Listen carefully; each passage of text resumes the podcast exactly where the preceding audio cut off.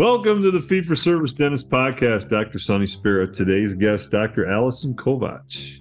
Kovach. She is a story of resiliency and persistence and true path to understanding who she is and what she's about. Two years didn't get into dental school, didn't stop her. Went to a program, spent a year, then got in then graduates, worked three years in a basically a low cost Medicaid mill, barely made enough to survive.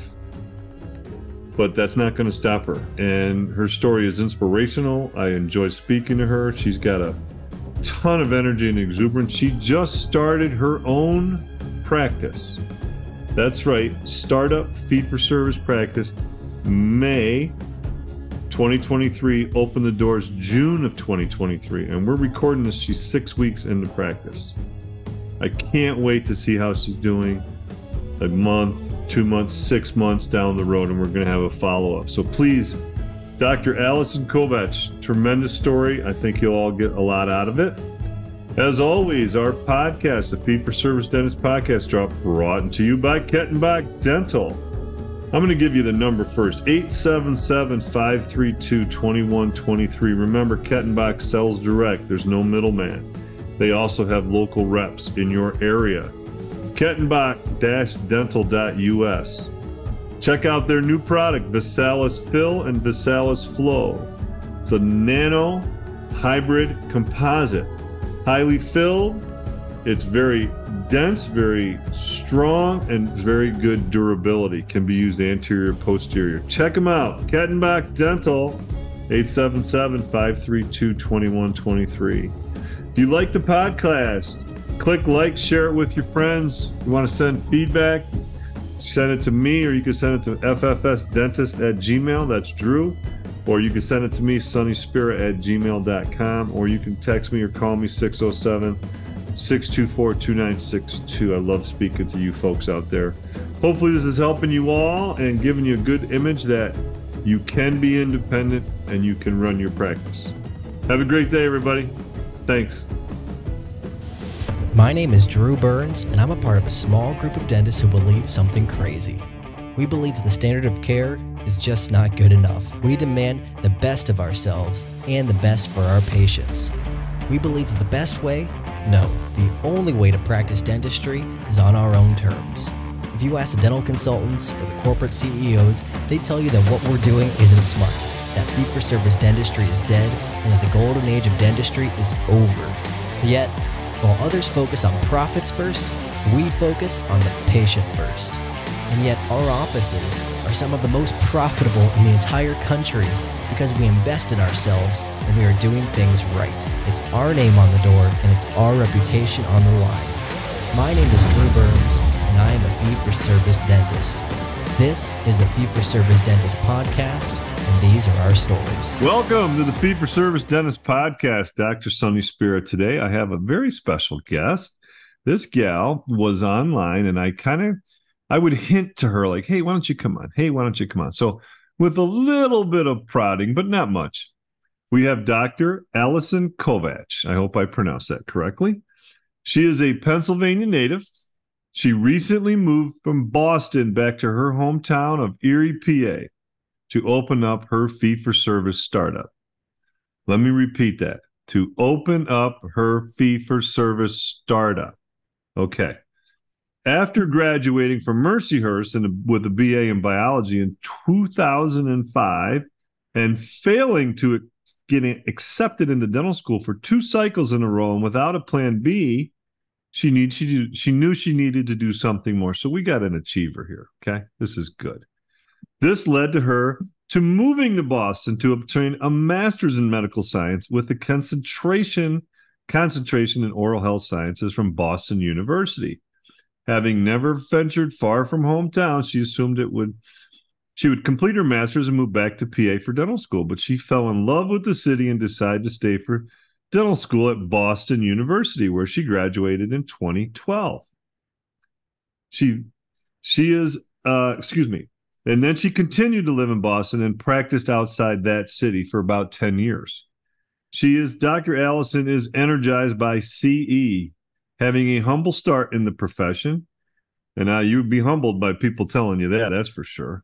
It wasn't until about five years into practice she began taking quality CE that have laid the foundation for how she wanted to practice the rest of her career.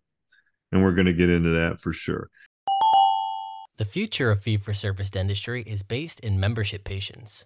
If you need help starting your membership plan, or if your plan is too big for your team to manage, visit dentalmembershipdirect.com to set up your free membership growth solution demo with our team. She now takes about 100, 150 hours of CE. And you know, you need in New York State, you need, I think, 15 hours a year to do that. So she's doing 10 times the requirement in New York State. She's trained at Kois, Spear, the CEE, and IMPRES, which is Impress, and is excited to have her own practice where she can finally implement all of her great education she's had in the last few years. Loves spending time outdoors. Prior to returning home to Erie, she spent most weekends doing coastal New England things. Now living in Lake Erie, she enjoys kayaking, paddleboarding, and cycling. Please welcome Dr. Allison Kovach. How you doing? I'm good. Thank you, Sonny. I'm excited to be here. I might actually be the OG listener to this podcast. Oh, wow. I don't think I've missed an episode. Oh, this is it. We are going old school. I like that. I like that. So you you like you heard when I was a guest then, right? Yeah, yeah. Yeah. Yeah, yeah I did the great. whole Drew's building and all that and you taking over. Yep, I've been here.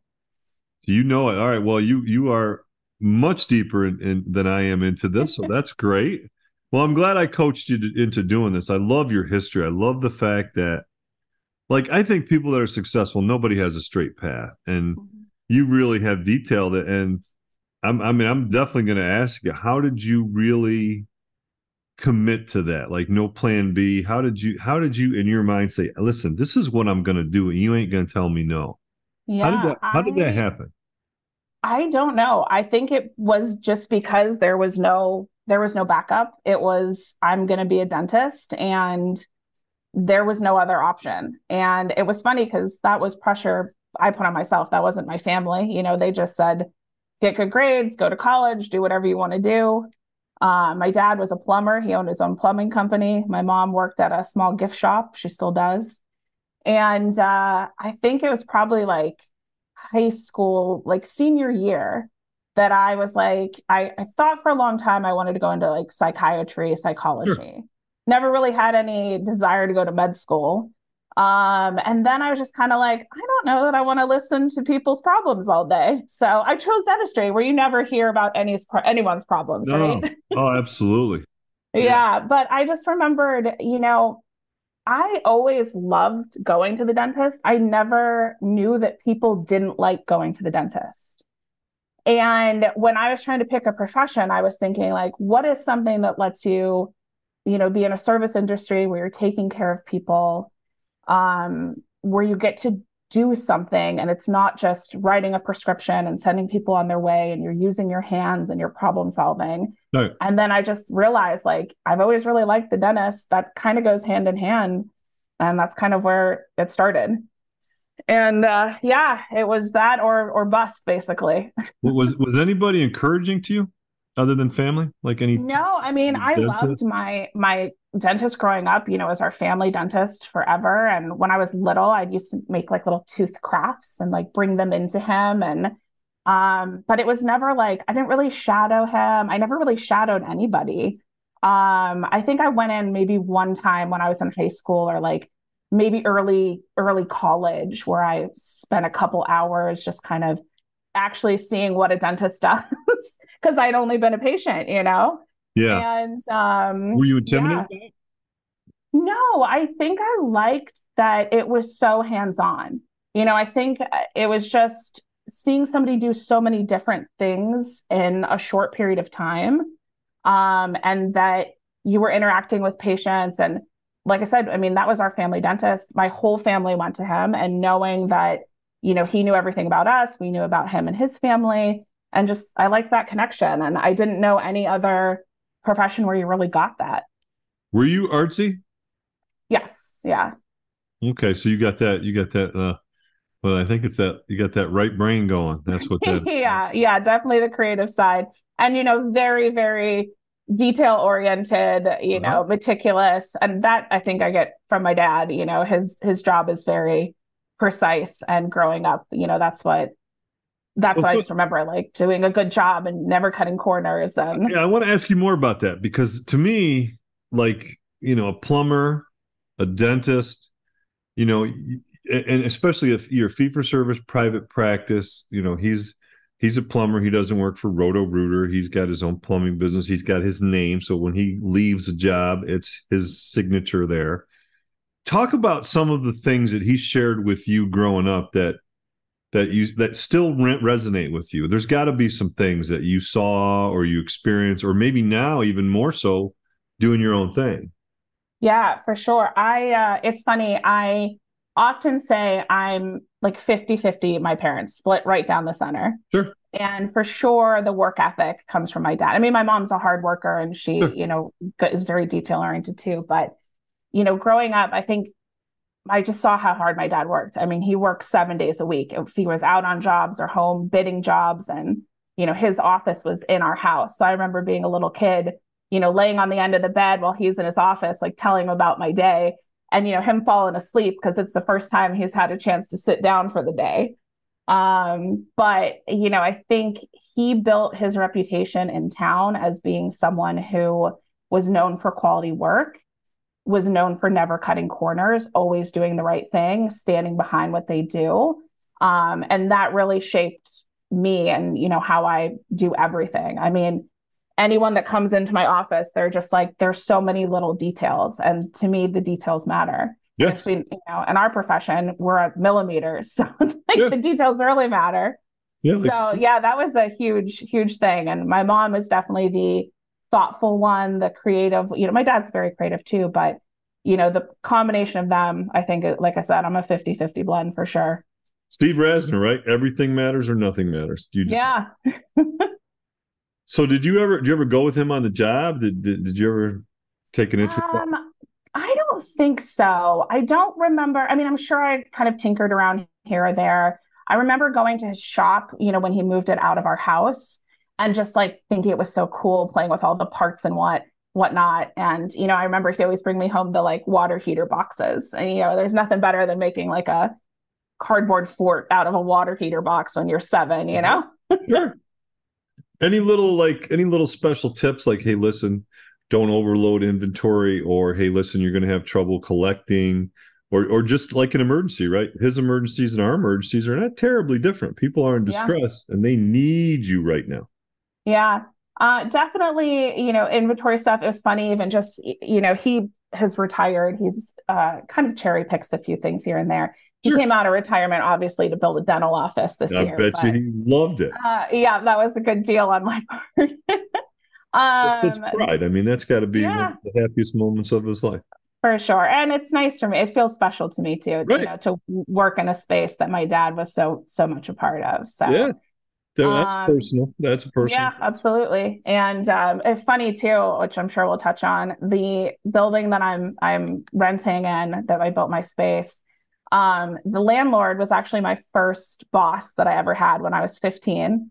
And there used to be a garden center at the plaza that I'm in that I used to work in when I was 15, like my very first job ever. And our windows overlook where the garden center used to be. So it's just this like funny full circle. But um, when I was ordering supplies for my office, you know, I'm, I had stored a ton of stuff at my dad's old shop. He still has the garage. Mm-hmm. And he's like, you know, look at all this. So this is like six trucks worth of stuff. And he had to buy enough stuff. So each guy on his team had the whole stock, you know, on their truck. And he's like, all this stuff is just wasted. And I was like, yeah, you know, that's why I'm not stocking every room. That's why we do procedure tubs and you don't want all this stuff that expires. You know, it's one thing if it's a PVC pipe. It's another thing if it expires in six or 12 months or whatever the expiration date is, and mm-hmm. you're throwing all that away. So that was definitely a kind of a fun, you know, his perspective, my perspective. But one of the things that he was always very surprised about, and you know, my dad being a small business owner, he never had dental insurance. He doesn't know what's involved with that. And when I was doing, you know, starting this process, and he's kind of talking to me about like, oh, you know, when you get paid and how you do billing and whatnot. And I'm telling him, like, this is how insurance works. He's like, why does anybody sign up for that? and I'm like, I don't know. It doesn't make sense. So um, it was really interesting to see somebody who's a business owner's perspective who has no idea, who's never dealt with insurance, um, and kind of see how they in like input that into their profession and where it's just like that's a terrible business move why would you ever do something like that look, look at like, all yeah. the parallels though look at all the parallels yeah. in the things that you said no cutting corners quality reputation he he's you know basically pillar in the community and he's known for xxx and you want to be known for yyyy which is exact same thing just with dentistry you know sure. Yep. So uh, it's like anybody who thinks they can't learn from another business is is ridiculous. There's so Absolutely. much you can learn and transport and just just make it your own, you know? Yeah, absolutely. So talk to me. So you went to Boston University. Talk talk to me about the moment when you said, "All right, listen, I haven't gotten in." You had two gap years, right? Yeah. Yep. So I I don't think I had any clue how to actually get into dental school. Mm-hmm. Um, I also, you know, high school was easy for me. I didn't have to study. I got A's, like that was easy.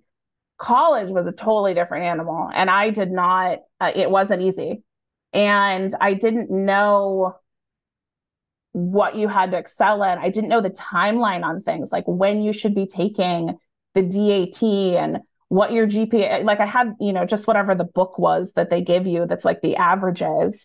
But, you know, nobody told me you should be taking these DAT practice courses and things right. like that. That was never anything I knew. And, you know, nobody was on the internet that then, you know, not that they weren't on the internet, but the knowledge that we have and the access to these resources of like, I used this, study with this. That was not a thing. That that community of knowledge wasn't there yet. And so my DAT scores were not that great. My GPA was okay, but you know, when you're going up against the typical dental student applicant, I didn't compare. And I went to a very small liberal arts school.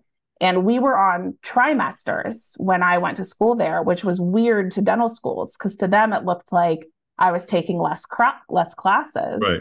And in actuality, I was taking more, but they didn't count the labs. Otherwise, we'd graduate early. So it was just a very it was a like a there wasn't one shining star on my application, I don't think.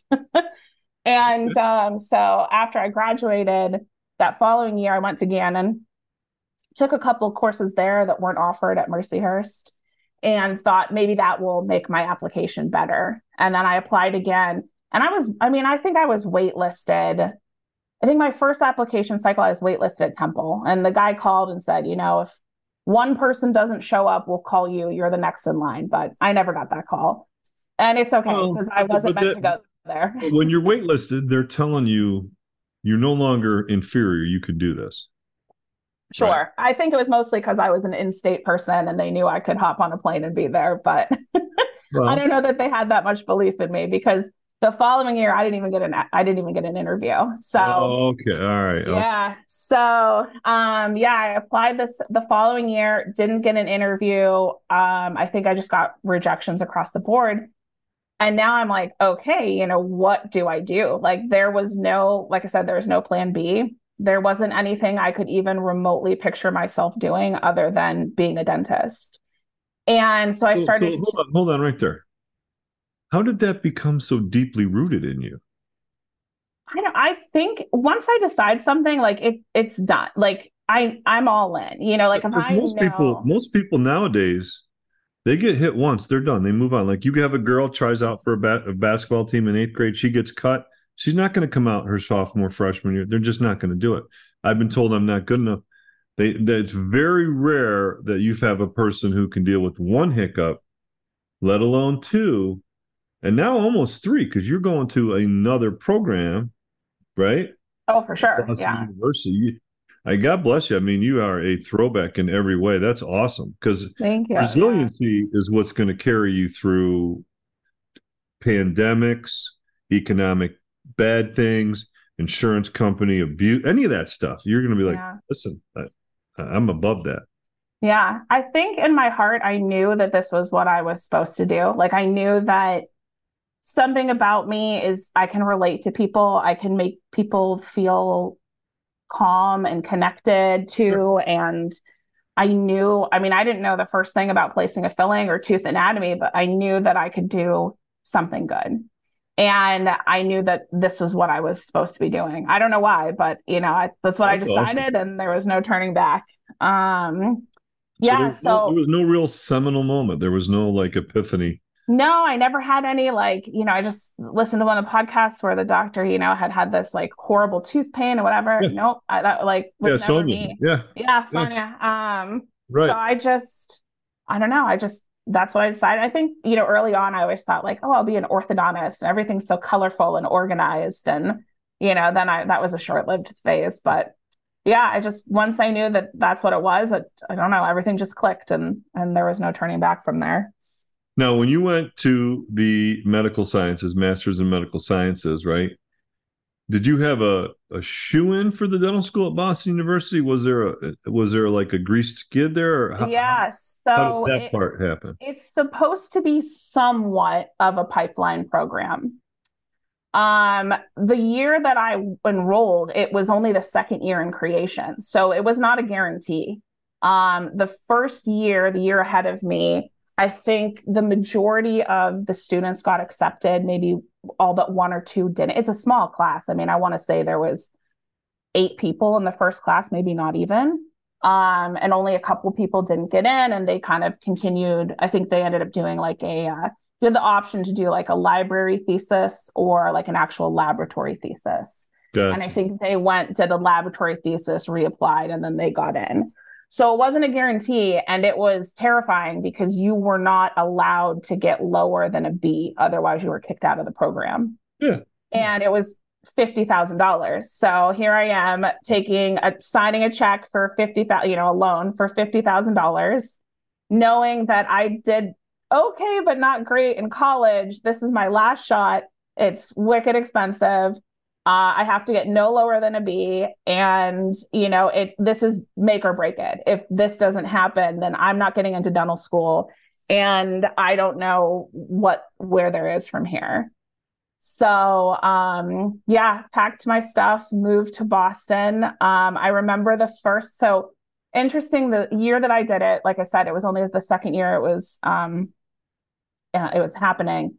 And they had I think 3 of us, maybe four, 3 I think, that were taking a couple classes on the med school side. And our first course that we were taking was biochemistry. And now I'm taking basically med school biochemistry. Um, and I remember the first exam, I got up in the middle of the test to go throw up because I knew that I was failing the test. And I was like, th- this is like I've I've blown it, you know, I've wasted all this money. I might as well just like quit and go home. What was I thinking? And I remember after the test, you, know, you have all these like pre-med med students, and they're all talking about like, oh, it was so easy and blah blah blah. And I'm thinking like, oh my god, like I'm way out of my league here. And I remember driving, or I was on the bus home, and uh, my folks called and like, how did it go? Are you going to treat yourself to a Starbucks? And I just remember crying and saying like, I don't even deserve a Starbucks. I can't treat myself. I failed, you know. And I was just like sick to my stomach for three days. Long story short, everybody else failed and so they curved it and i ended up with a c on the test which was fine. I like aced the next one and the instructor was like this is the most you know impressive turnaround i've seen and she ended up writing me an incredible letter of recommendation which aided into me getting accepted to dental school. But yeah that was the uh, rough start to the bio uh, medical master's program just describe the average social media post. Yeah. Where everybody, oh, this was great. It was easy. I can do this. Oh, yeah, I do that every day. I do full mouth recap, blah, blah, blah, blah, blah. And then you're like, oh my God, I am way out of my league. Yeah. yeah Guess what? It's all Yep. fantasy. yep it's the highlight reel Yeah. It's not real. yeah absolutely. Oh my gosh. Well, God bless. I mean, this is this is your story is truly inspiring. I love it. I if there's no other reason to host this podcast, it's to meet people like yourself and hear your stories, and just really appreciate how each person gets where they get or goes where they go or just has their path you know? So your it's, it's just um, like your path is really interesting. So now you get into dental school. Did you have any of those other moments? At this point you had to be really sure of yourself. Listen no matter what life throws me i'm getting through this yeah it was definitely i will say you know it was it, it set the trajectory where i just kind of accepted that like I don't get the easy hand. You know, it's going to be a work, it's going to be a struggle for me and I'm going to have to work for it and like we'll get it in the end. Like that's like, you know, I would say my motto, not intentionally, but just historically. Mm-hmm. Um, so yeah, when I got in, so the rest of the program was fine. You know, we passed, no problems um, got accepted. So it was like a year and a half program basically. So I got accepted the following year and I had maybe like six months off in between uh, before starting dental school. Um, and during that time, I ended up working for the Department of Public Health Dental Dentistry for Boston University. So just like a short stint there between the master's program and actually starting school. But I felt pretty good going into dental school, having finished that program. Like I knew that I didn't have to worry about failing out of dental school. like I felt like if I could do that program and I had to get grades that were a yeah. B or above, I knew that uh, there wasn't, I didn't have to worry about failing out. So, but, I mean, it's still so, stressful. So, so, now you got four years. So you got a fifty thousand dollar note already. Mm-hmm. I don't know what your undergrad was, but Mercyhurst I know is a little better for in-state than it is out of state. Um, still, you got four years undergrad, you got some classes at Gannon, you got this.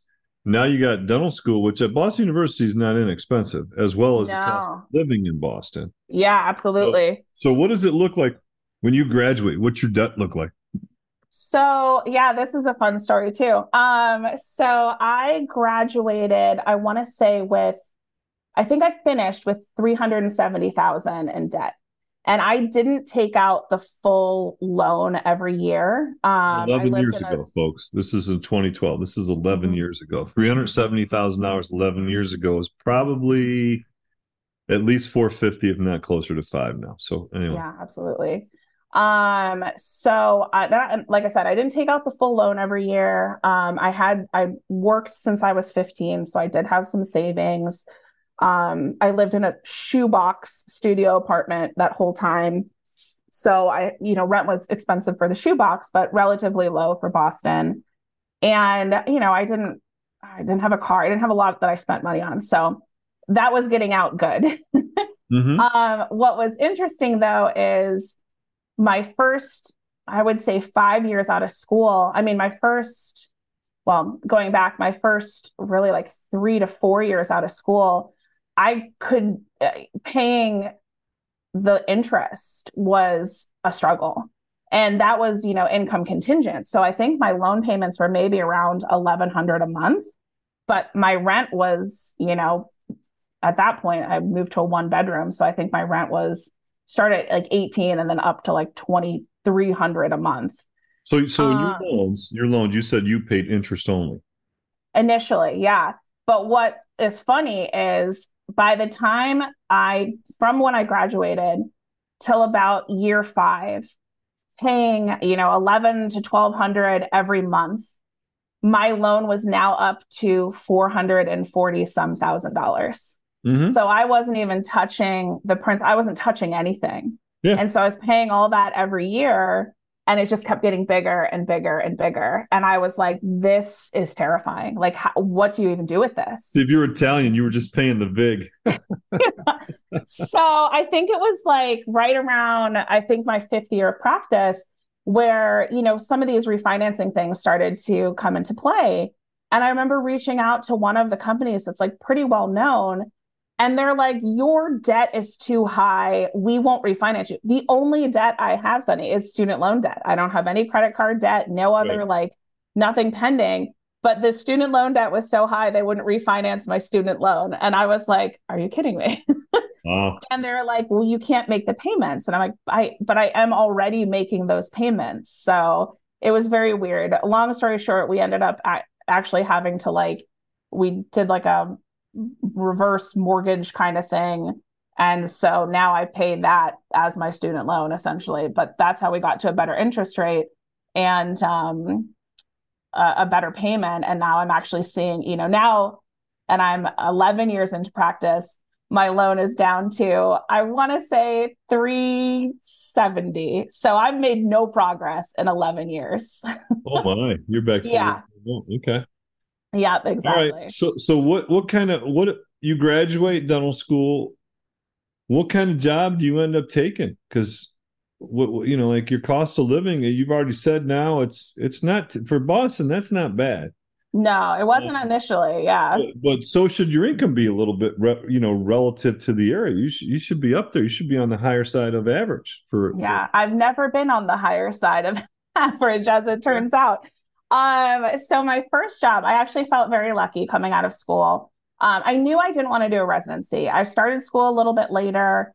Um, I went into school knowing I didn't want to do a residency, knowing that I needed to get as much out of that experience right. as I could. You're could. squeeze that. Yeah, absolutely. Exactly. Yeah. And so I started looking for private practice positions. Um, so in Massachusetts, they have a lot of offices that they call MassHealth offices. They take the MassHealth insurance, it's a government insurance.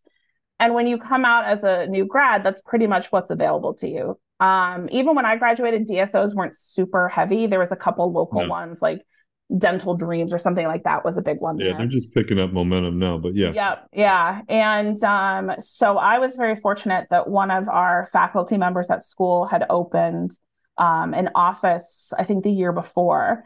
And he's like, I remember you, you stood out in clinic. Um, how do you want to how do you feel about working at this office as a general dentist? It's all the specialists under one roof. You can treat it as your own residency.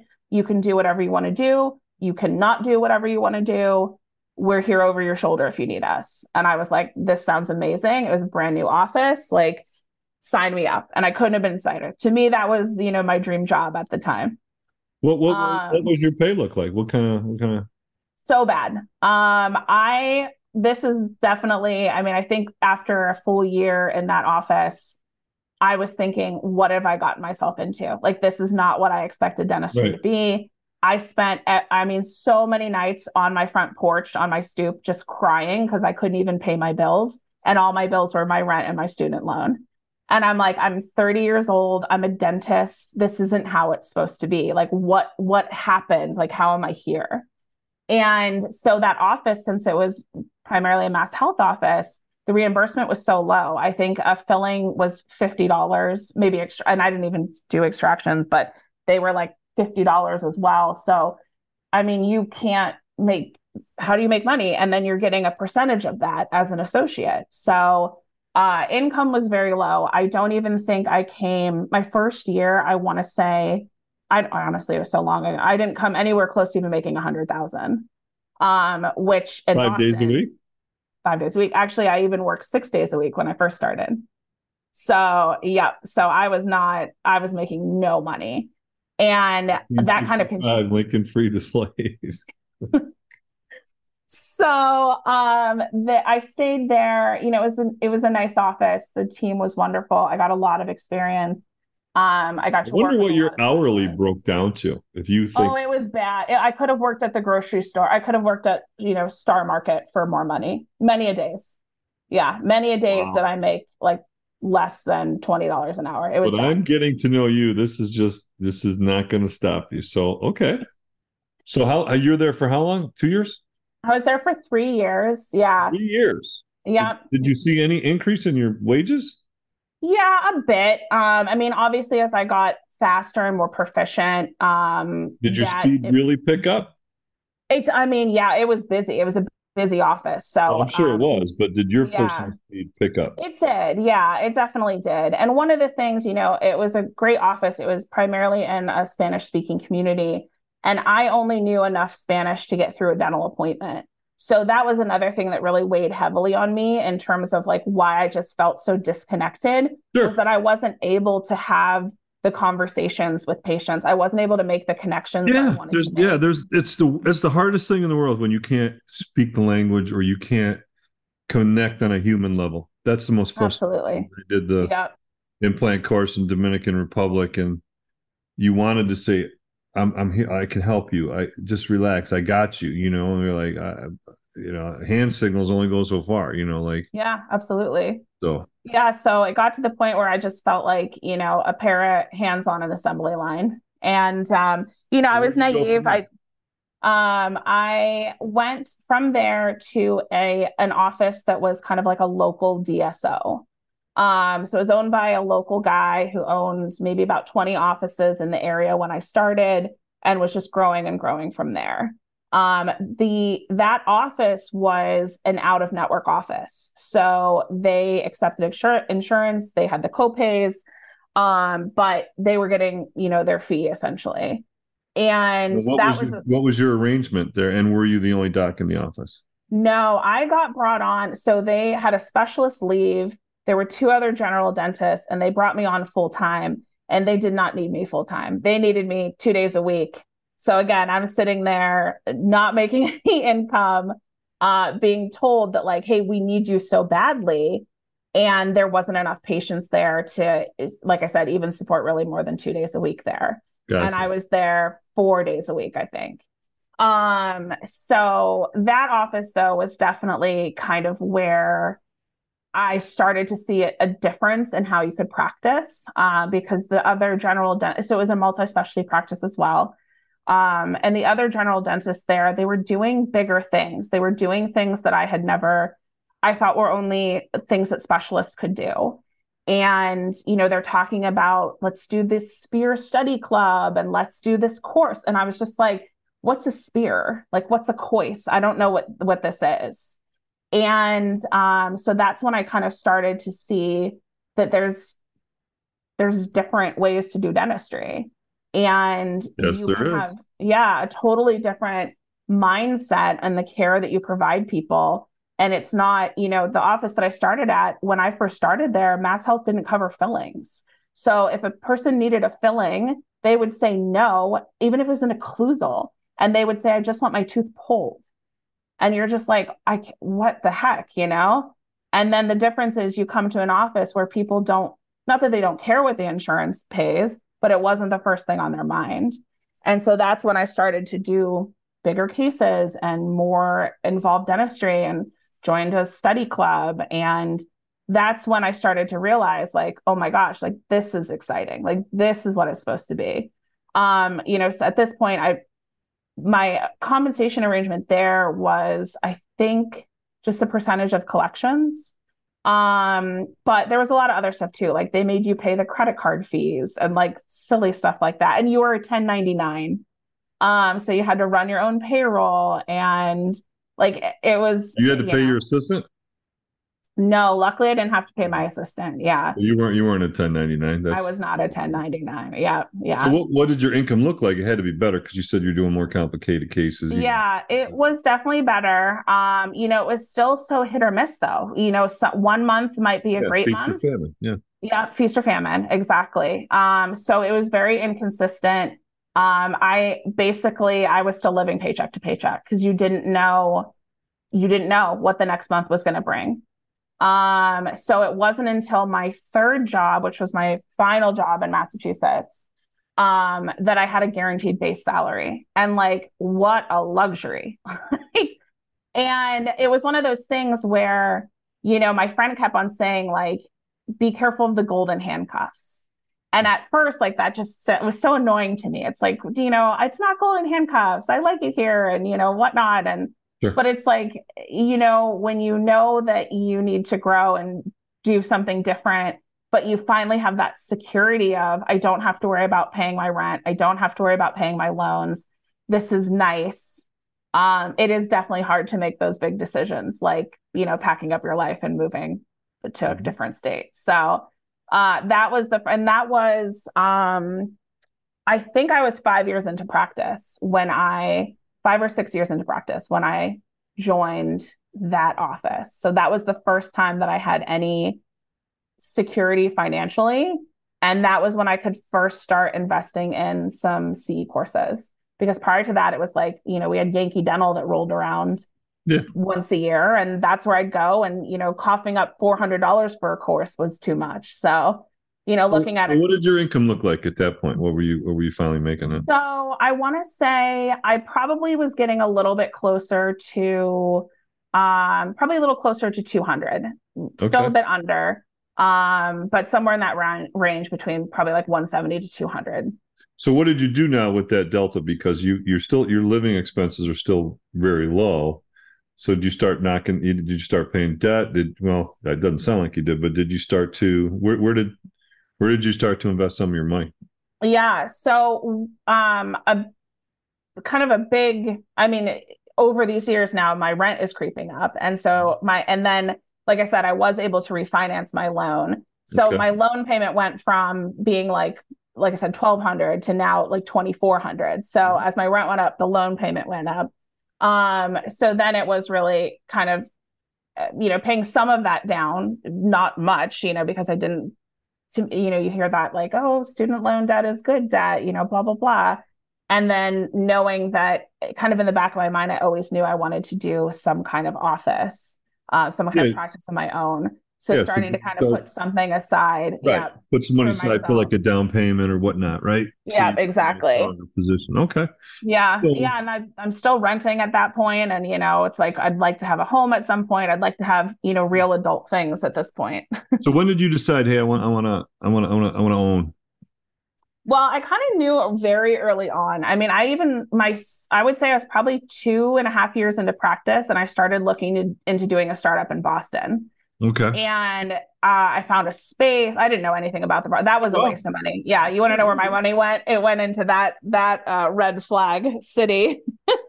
um, so I found a space, and I went through all the like steps. I didn't get the loan or anything yet, but I had you know the pre-approval and we were going through lease negotiation and all the lawyer stuff. Um, but Boston's a very hard city to do a startup in. Um, there's a lot of like union construction, which is very expensive and not really doable with a startup budget. And long story short, the landlord showed his true colors, luckily, before we signed any papers, and I kind of walked from that deal.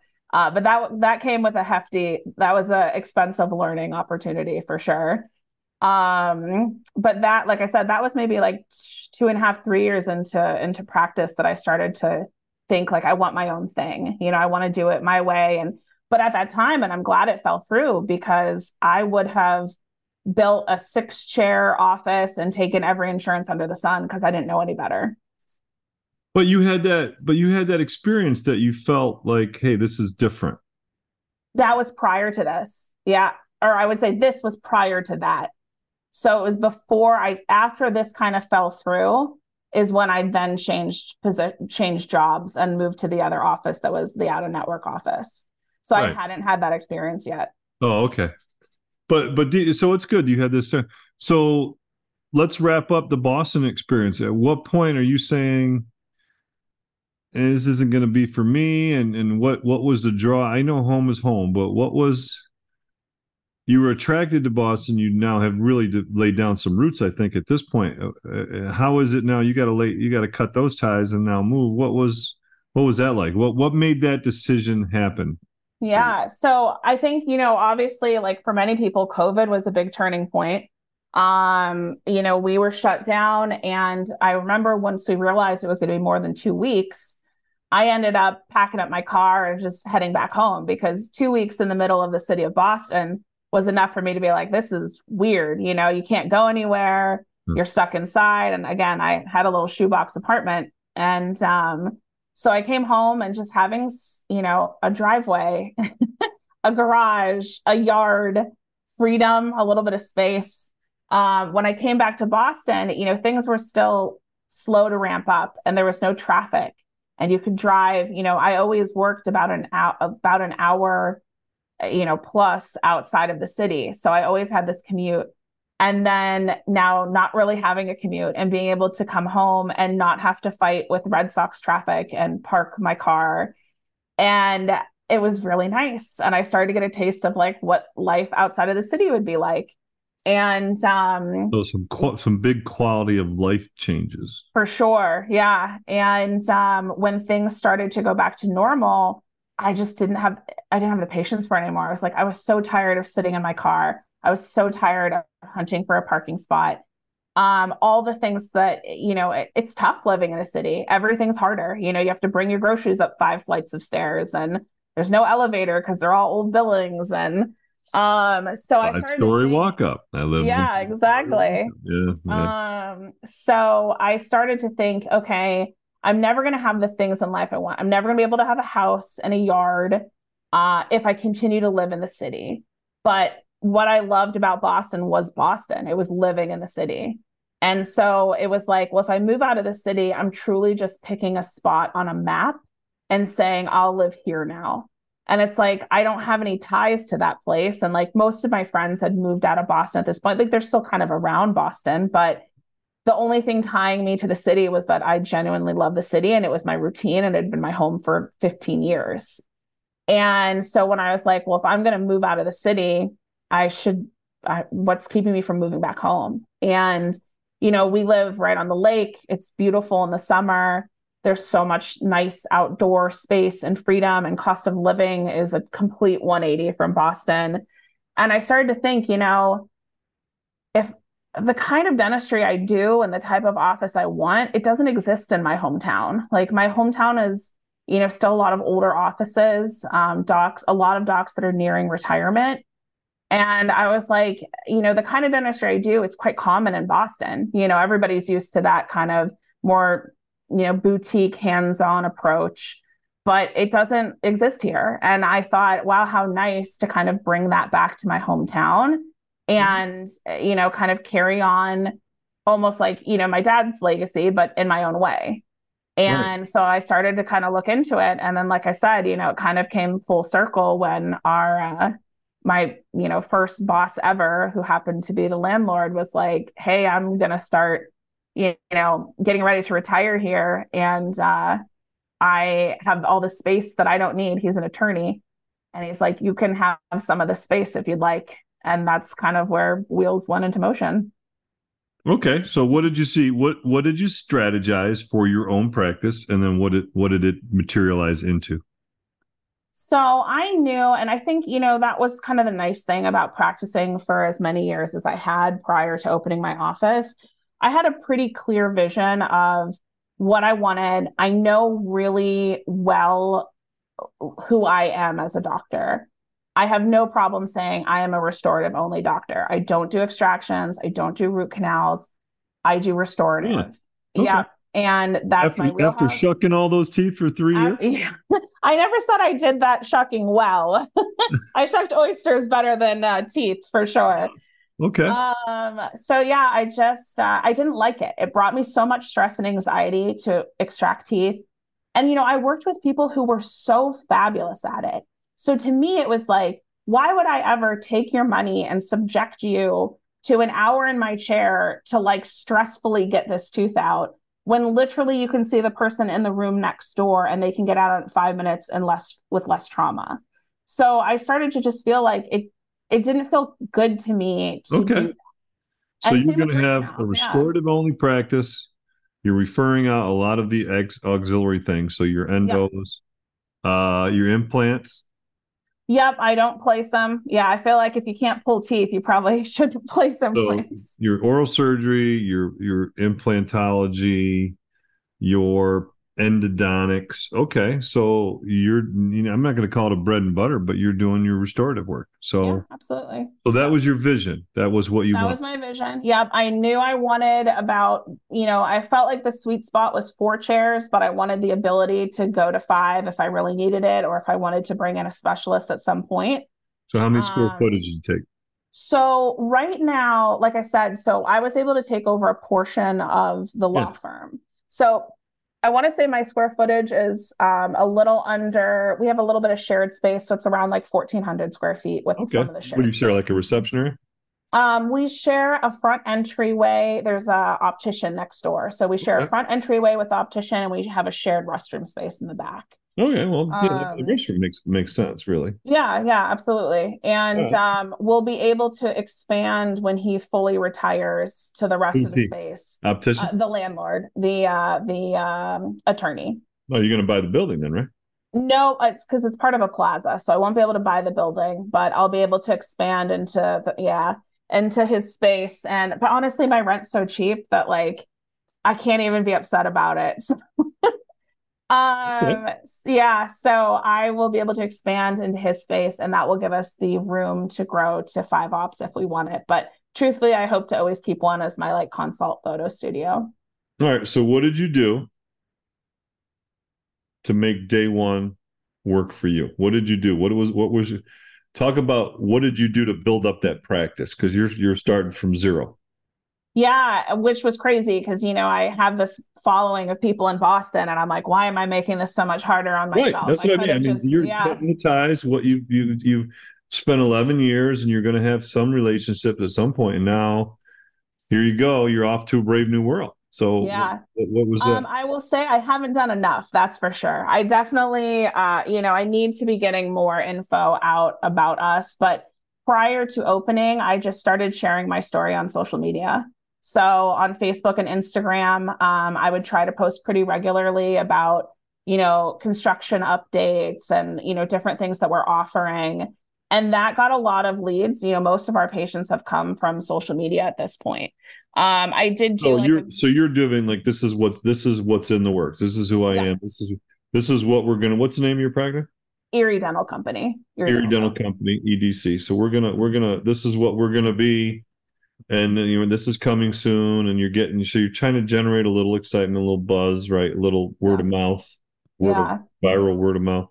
Okay, so that that's yeah. did you have like your phone number and website? Did you have all that stuff prior? Yep. Yeah, we had a phone number. Um, we did the you know VoIP service, so they let you have the phone number before you even opened. We set up an email, um, so people could kind of request. I, they just replied on social media, so I kind of kept a list going. Uh-huh. Um, and I think we had you know maybe I don't know, maybe 20 some people on our like VIP list. Okay. I didn't want to do like the, you know, new patient special or the free no. whatever. That cheapens um, everything. Exactly. So what I did in my office, because I wanted to come up with something that would give people some incentive, but also require them to continue to come to us. So I did um, like a VIP special for our first 50 patients, um, where it when they came in for their appointment, they would be automatically enrolled in our like whitening club.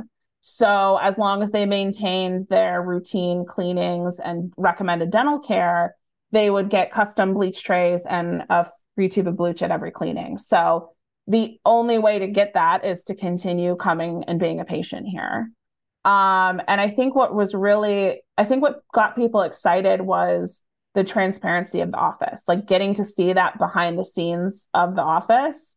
And that's even, you know, one of the core values that we set is like we are transparent, which is also why we don't work with insurance because you can't be transparent. How many core values do you have? because you got them written down, don't you? I do. I don't have them off the top of my head, but um, transparency, um, detailed wellness. We probably have, I would say, probably six, five or six. You do them on your um, own? Did somebody help you with that? Nope, I came out with them on my own. Um, we kind of so I brought my team on a month before we started seeing patients. I'd only intended it to be about two weeks, but um, it turned into about a month of training and team building and setting up the office and um, so what did you hire, knowing that you got maybe 50 patients to start? How many people? Yeah, so I brought on, um, so I kind of set the office up. We I equipped three chairs to start um, because I wanted to be ready for growth. I didn't want to have to, you know, yeah. fumble with that. So I set up three chairs to start, and I set up everything with the intention of there's a good chance I might have to do everything by myself. So I made sure that I had dry shields and, you know, relief system, like things like that, that I could work independently if I had to. Um, there was a lot of, I don't know, like interviewing is so interesting. And, you know, everybody talks about it that like nobody shows up and it's like, I just don't, it's, I don't know, something I can't like comprehend. we had eight interviews scheduled last week and two people showed up. Yeah. It's just the strangest thing to me. Mm-hmm. Um, but I was very fortunate. I had a so you know a big part of the practice is growth. Like obviously, I'm somebody who values continuing to grow and like uh, you know assessing where you can improve in life and and continuing to move forward. And what I was finding was there's so many people that just like they didn't care, you know, like you could tell it was just a job to them. And I was very fortunate that I had a girl apply. She's an expanded functions assistant. And I have never, uh, we don't have, we didn't have EFDAs in Massachusetts. So I didn't know, like, I don't know anything about it. Um, so it's, it, and I told her straight up, I was like, I don't know how I feel about you placing fillings. Um, I've been doing this 11 years and I take all the CE every year. Like, I, I don't know, like, we're going to have to ease into that. Um, but what I liked so much about her was you could see that she valued growing in this profession. Mm-hmm. It wasn't that, you know, she was just an assistant and she's done the same old thing all these years in a row. Um, so just seeing that she had gone from assisting to EFDA to training at the scheduling institute to being able to do like OSHA and HIPAA stuff and she's studying some kind of like holistic Ayurveda wellness thing. So I was very impressed by how much she wanted to grow and like clearly valued learning. So I felt like right off the bat that was a good fit. Um, ironically, we had gone to high school together. Uh, we didn't know each other. My high school was huge, so we weren't friends and didn't really know each other. So it's funny, like you know, kind of reuniting in this in this realm. And I did hire. Um, she's our front desk. She's our official title as patient coordinator, but she actually came from Starbucks. She has no dental background. Um, she perfect yeah, she customer relations.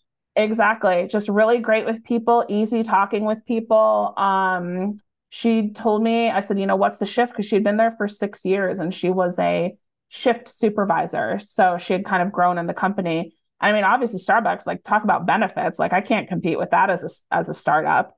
But she said, you know, it, it didn't really matter to her. What she wanted was a career. She's 31 and she wanted to feel like she had a profession mm-hmm. um, and feel like she could continue growing. And so she's been a good fit. And honestly, her having no dental background has been a huge asset. what did your no first, what did your first month look like on what did now? Well, let me ask you this before I get to that. That's my first question on, on that part. But what did you have to borrow to set up the office? Um, so I believe my final all in for the loan, and I went a little bells and whistle because it was like, this is my dream office. I'm only doing this once. Hmm. um, so I think all in, I ended up around like 625,000. 625 plus the 370? My student loan? Yeah, yeah. Student loan is still 370. So you're, you're over a million. Yeah. Yeah. So you're a million dollars in debt. Okay. Yeah. Is there any way? Uh, no, I was going to say, there any way to combine the student into the other one, but that's not. So, okay. So now you, what's your monthly debt service? So we are very fortunate that our monthly break even is not as high as I would say the average dental office. Um, right now, our um, break even is I wrote it down. Um, it's about it's a little over twelve thousand. Twelve thousand for the month. For the month. That's that's all that debt service. Oh well, so my okay, that's excluding my student loan. Okay. So I'm I still am working as an associate actually in Ohio. Okay. So I work three days a week at an associateship job to pay my personal bills, so I don't I have to tap in from okay. the office. All right, so so you need yeah. twelve to keep the lights on. We need twelve to keep the lights on. Yeah, and right and now working how many days in your office? Three. So I'm in my office two full days and then I do two hours on Thursday morning. So two days and two hours. Okay. And your your team is good with that for their work? They are there the rest of the week. So I want them there answering phones. I mean, there's still so much to be setting up and kind of Okay. Kind of putting, you know, the dotting the T's or crossing the T's and dotting. How long have you been startup then? How long has it been? So they came on in May uh, for, like I said, about a month of training. May 2023. Yep. Our first patient was June. Um, our first month, we collected. Um, so our production was 11,355.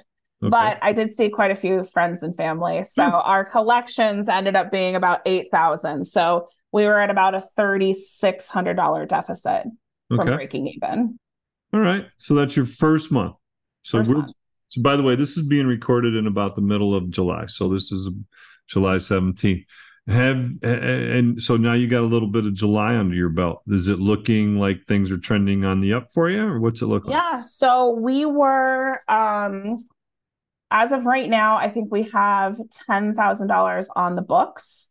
um, scheduled. So we'll see if I mean, everybody. so keeps- month to date so far. Correct. Um, I think for the entire month. Yes. So everything on the month for the month is Gotcha. scheduled at 10,000, but we do still have openings. Um, and yeah, so I'm hoping that we'll get a little bit even closer this month to the break even. Right. So, so what are your concerns right now? Then, what what what are the things that you're, what are your things that you got you're gonna you're going to overcome? What are those things? So I have many. no doubt about it. I, I, if, I, if, I'm buying stock, I'm buying stock in you. So, Well, well, thank you. Um, yeah, so I would say, you know, new patients, it's we had 24 new patients our first month, which was pretty good. Um, but like I said, a lot, a lot of friends and family there. Um, so I get very nervous that I'm not doing enough because I'm not, and I know that. I'm not doing enough to generate new patients. My market, what I'm doing for marketing is is minimal at this point uh, non-existent actually. And even like i don't know why it's so hard to post something on social media but it's i just there's not enough hours in the day for sure. Um so that i would say is my biggest concern is you know just getting people in. I will say the people that we've had in have been wonderful. Like we have had such great patients and it's such a difference when people are choosing you. Like they are coming to your office because they want to be part of your office. And so that's been really neat to actually see come to life. Um but yeah so getting people in and now you know the just the conversation of like people realizing like oh they're not going to get reimbursed 100% for their cleaning. And then they call and then they take they want to take themselves off the books so it's like you get excited because you're like great we have these patients calling wonderful we go through a whole song and dance and you know if people kind of um, are concerned about like oh well how much will I be reimbursed? You know, we basically say we don't know 100%. Um, they usually won't cover everything. If you'd really like to know what your insurance is going to pay, we'd be happy to send you the codes and you can call them and find out. Um, and so sometimes they do, sometimes they end up not caring. But every once in a while, that turns into a call back or a text message back saying, um, you know, I, I don't want to pay. It's too much. Take me off the schedule. So, you know, it's kind of like a little blow to your ego, but then at the end of the day, you just have to remember like that's not your patient. You know, that's that's the insurance. I liked uh, I forget who it was, but yeah, that was a good one. That was Benjamin. Benjamin said yeah, that. yeah, yeah. really neat. That was spot really on. epiphany. Like, whoa, that's a pretty good. Yeah. Sums it right me, up. I've always just to me, insurance is marketing.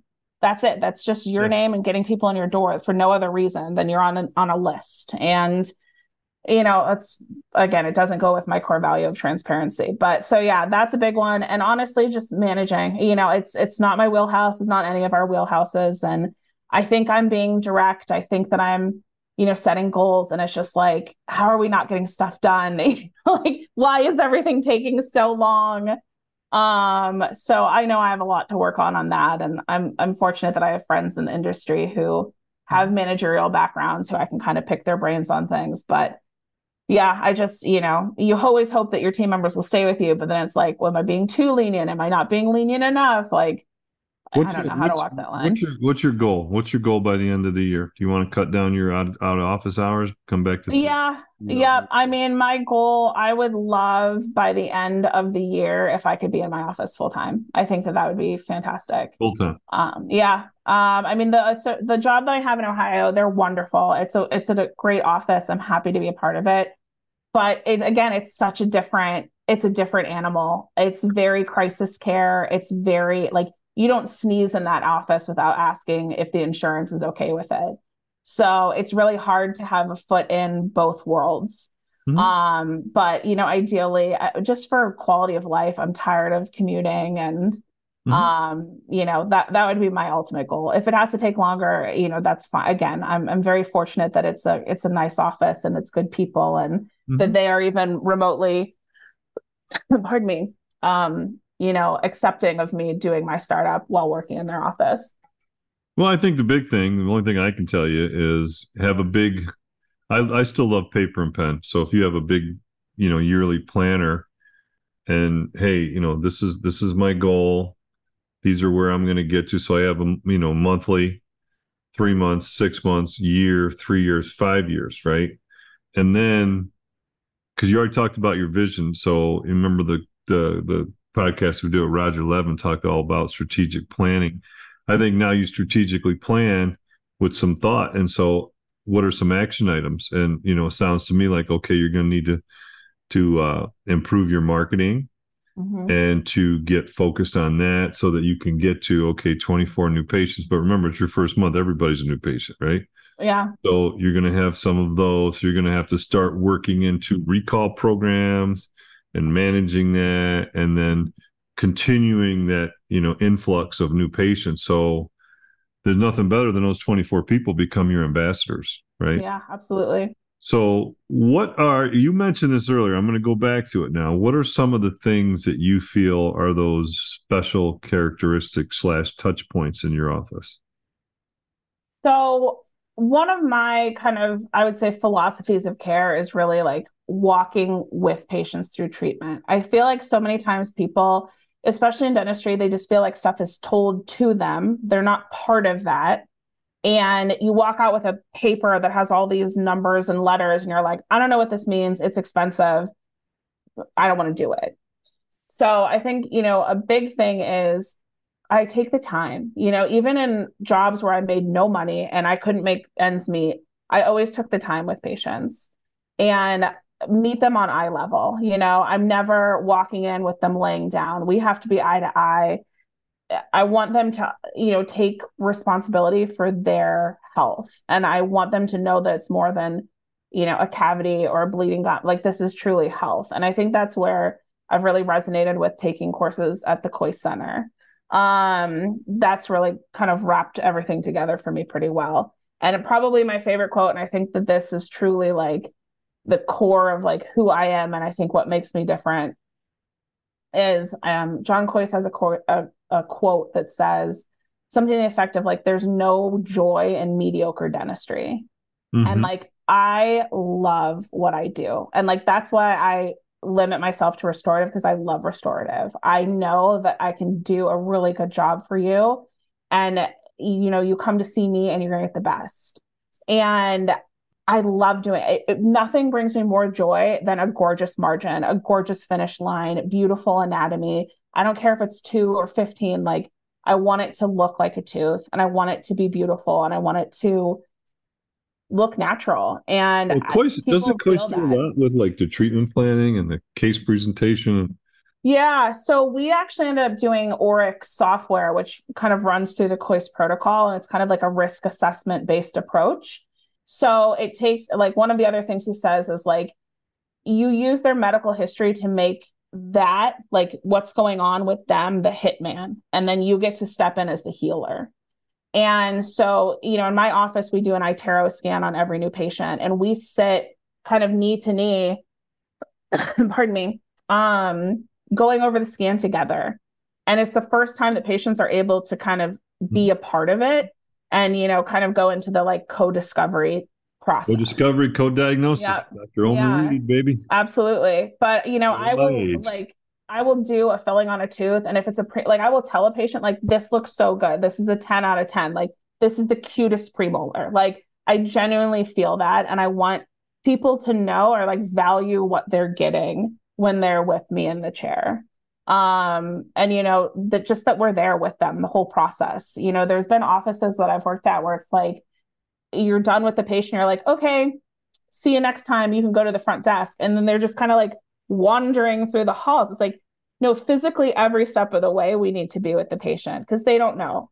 They don't know what we're talking about. They don't know where to go in your office. They don't know what chair to sit into when you bring them in the operatory. Like you have to be there with them. And mm-hmm. so I think that and like I said, just the joy of dentistry and the joy of what I'm doing. And you know, getting to that point after starting off from from maybe less joyful beginnings. what would your advice be to I'm going to say yourself, but to uh, uh, the dentists that are listening who are thinking about it on the fence, do I start up? Do I buy a practice? Do I add insurance? Do I start because I have to take insurance? Do I set up my startup like this and then gradually I'm going to get out of the plant? What would your advice be to all those people? I would say know yourself. Have a clear vision first before you do anything. Stop. know yourself, have a clear vision. Yeah. I couldn't agree more from all the people I've spoken to. I don't think enough people understand themselves for sure because they're too busy in that other point about what everybody else is doing on social media and how everybody Yeah. else has it all figured out, like you learned, right? In, in your class, in your Mhm. biochemistry class. And the other part of that, right, is know yourself. And what was the second one? N- have a vision. Have a vision. Yeah. So keep going. That's great stuff. Yeah, so I think that's really the core of it because ultimately that's how you make, you know, when I'm deciding what equipment I wanted my office, it went back to those things. What's my vision for this office? What do we want to be known for? Um, and you know, who who am I? Like I like I said, I'm very confident in who I am as a doctor right now. I Mhm. wasn't that way five years. Five years ago, if somebody was like, "No, I want you to pull that tooth," I'd be like, "Okay, fine," and I'd hate every minute of it. Mhm. I don't want to do that anymore and I'm not going to. so I think just knowing and and knowing it's okay to not be everything to everyone. And I think that can't be all things to all people. yeah. I I think gone are the days of, you know, and they don't have to be. I mean, there are people that do it well, but you don't have to be the general dentist that does everything and sees every patient. Like not everybody's meant for there's this like scarcity mindset of like I have to have them all, there's not enough. Like Mhm. there are plenty and it's okay to wait for the right people and it's okay if not everybody likes you, which was a big thing. Like I am very much a I need you to like me person. That's all. Um, dentistry that way. Yeah. And so that was a long, that was a lot of like sleepless nights, worried filled nights, you know, about how something would go. And at the end of the day, it was just like, I'm not the right lid for their pot, you know, I, we're just not meant to be doctor and patient. So, but it, Not it the right time. lid for their pot. That's Yeah. a good one. I might steal that one. I like yeah, you're welcome to. All right. Well, great advice. I'm going to ask you a final question. You're probably ready for it since you listened to the show. So This was the most stressful part was this question that's coming up here. there you go. I like uh, what I've had fun with the last probably five or six that I recorded. Most of them were a little off guard, and then they they I just said, just, just give me what first thing that comes to your mind. And it was Yeah. funny because as it, it- don't worry about it being you know a re- relevant or a a um a representation of your intellect or whatever. Just just because I think it's it's so much easier when it comes right off the top. What would be your answer if you could go back in time anywhere, any place? Where would you go? Yeah. So, like I said, this was like a weirdly stressful question. And I thought, like, oh, well, where would I go back in my own past? And then I was like, you know what? I probably wouldn't because ultimately these are all the things that led me to this point. So I don't need to go back to my own past. But You're in Boston. Don't you want to hang out with Sam Adams? Don't you want to like? that's true. Yeah. um, I would definitely go back. And I honestly was like, I don't even know when this would have been, but like, I would go back to a time where people did their own gardening, they made their own clothes, like just back to that simpler time where people were more in control of their day to day life. There wasn't all this like technology stuff and all these Right. other demands, you know. pardon me. like Little House on the Prairie. Yeah, exactly. Like I would love nothing more than to just have a big old farm and go out and live off the land and, you know, just have it be simple where your days spent mostly outside and like I don't know, that's just what you do. Perfect. Perfect answer. Right. Makes sense. You know, it's it's more about for you in that situation is the experience of living in those circumstances and freeing up all that mental energy that's wasted on all that other Yeah. nonsense. Yeah, for sure. That's awesome. Well, I appreciate you very much. So we are going to promise me you'll call me in uh, November, and let's do an update and let's let people know how you're doing. You'll be six months in, and let's uh, let's let's put it on tape and let's let people know how you've overcome the next obstacle. Sounds good. That's right, baby. It's it's exciting. I, I just you're just such a winner, and uh, I can't wait. I can't wait. Well, I think so you. many Yeah. people can can learn from you. So your your story is inspiring. Your road is not an easy road by any stretch, and very few people I've spoken to have had that much struggle in their private practice too. So um, I, I just you know, I mean, you have to have such an like you said, I'm comfortable. I know who I am, and now that'll propel you because that's always worked before. So Yep. Yeah. We don't need the gut. highlight reel. We just need the real reel. trust your gut. That's right. yeah. Don't worry about the other stuff. It's all background noise. So thank you again. I appreciate you very much, and Thank promise you. to follow. And I will put um, send me a little sheet with any information you want to share, like your contact number, where they can reach EDC Erie Erie Dental. Uh, what was it? Erie Dental Center. Erie Dental Company, Erie Dental Co. Erie Dental Company. Okay. Mhm. All right, Erie Dental, Erie Dental Company. You're going to have a big logo. You're going to have mugs. Everybody gets a free coffee mug. All right. Thank you, Sonny. This has been fun. Appreciate it. Thank you. Thanks for listening to the Fee for Service Dentist Podcast. If you would like to share your fee for service story, please fill out our contact form at ffsdentistry.com. Also, be sure to join our Fee for Service Dentistry Facebook group. For help starting your dental membership plan, visit dentalmembershipdirect.com and membershipmastercourse.com. Finally, for help with in house financing, visit dentalfinancingdirect.com. And don't forget, your story is what you make of it. This is your name on the door and your reputation on the line. Thanks, everyone. We'll see you next time.